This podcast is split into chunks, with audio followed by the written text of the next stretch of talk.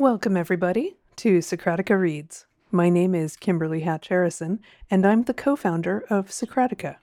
You probably know us for our futuristic educational videos, including how to program in Python, S Q L, or S Q L. We also have a course we're launching on Mathematica. But the big news to a lot of programmers is what's going to happen now that there are some generative A I out there in the wild, like ChatGPT. What does that mean for programmers if there's an artificial intelligence system that can do your job faster? Well, there's a literary genre tailor-made for helping us think about the impact technological advances have on human society: science fiction.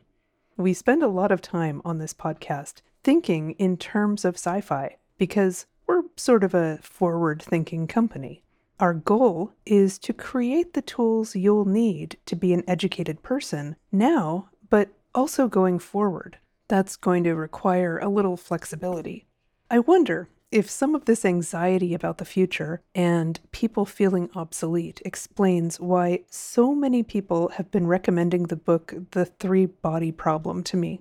So I read it, and it just did not do it for me. I was interested for a few reasons.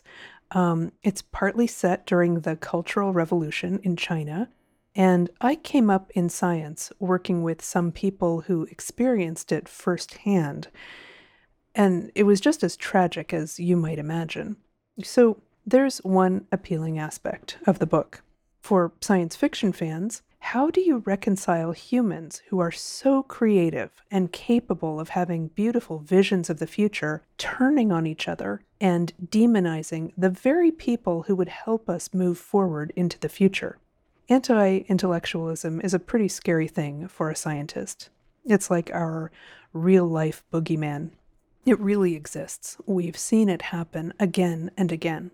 Now, what if there was an outside influence who had immense power and could shut down these curious people, take away all their initiative? They lose heart completely.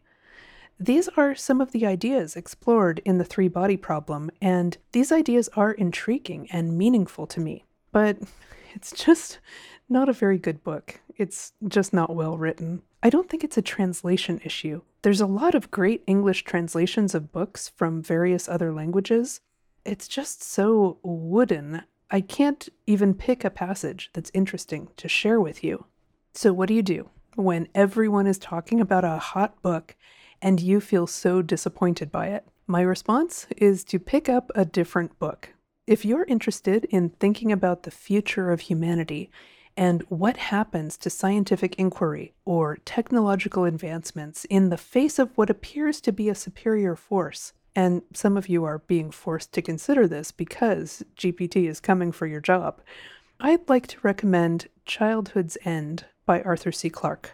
This book asks the question, what will we do when we are presented with the tools that answer all of our questions? Will we mature intellectually, level up? Or will we devolve? Will we stop thinking and exploring? The caterpillar life has to end for there to be butterflies. There will be people who say, oh, The Three-Body Problem is hard sci-fi. Yes, I don't have a problem with that, but it's not enough to just list interesting technical ideas and call it a book. We don't care unless it gives us an experience. Good novel writing includes the human. Human emotions, human senses.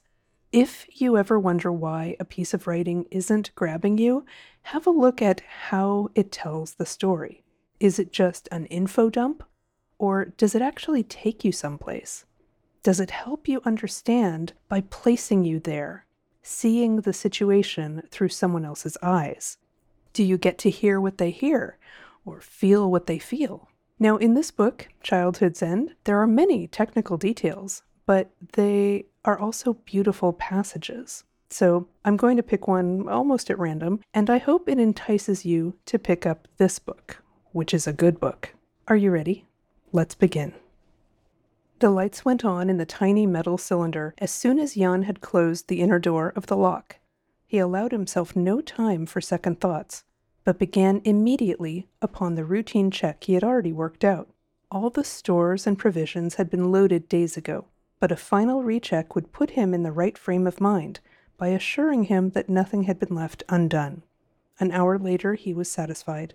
He lay back on the sponge rubber couch and recapitulated his plans. The only sound was the faint whir of the electric calendar clock, which would warn him when the voyage was coming to its end. He knew that he could expect to feel nothing here in his cell, for whatever tremendous forces drove the ships of the Overlords must be perfectly compensated. Sullivan had checked that, pointing out that his tableau would collapse if subjected to more than a few gravities. His clients had assured him that there was no danger on this score. There would, however, be a considerable change of atmospheric pressure. This was unimportant since the hollow models could breathe through several orifices. Before he left his cell, Jan would have to equalize pressure, and he had assumed that the atmosphere inside the Overlord ship was unbreathable.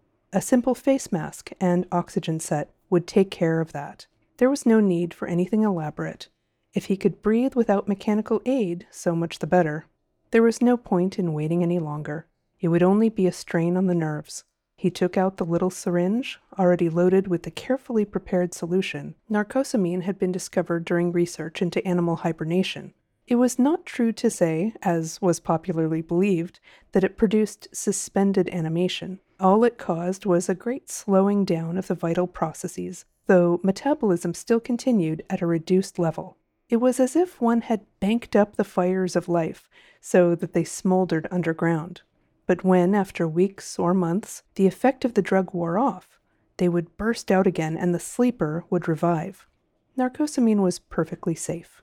Nature had used it for a million years to protect many of her children from the foodless winter. So Jan slept. He never felt the tug of the hoisting cables as the huge metal framework was lifted into the hold of the Overlord freighter. He never heard the hatches close, not to open again for three hundred million million kilometers. He never heard, far off and faint, through the mighty walls, the protesting scream of Earth's atmosphere as the ship climbed swiftly back to its natural element.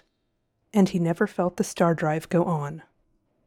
So we just went on a journey with this character Jan. We saw what he saw. We heard what he heard. We had an experience, even though this is hard sci-fi. Yes? Well, my Socratica friends, I hope you are feeling like a hopeful explorer. If you'd like to discuss these ideas with other curious people, our Discord server is open to all of our patrons from Patreon and our YouTube channel members. Thanks for listening.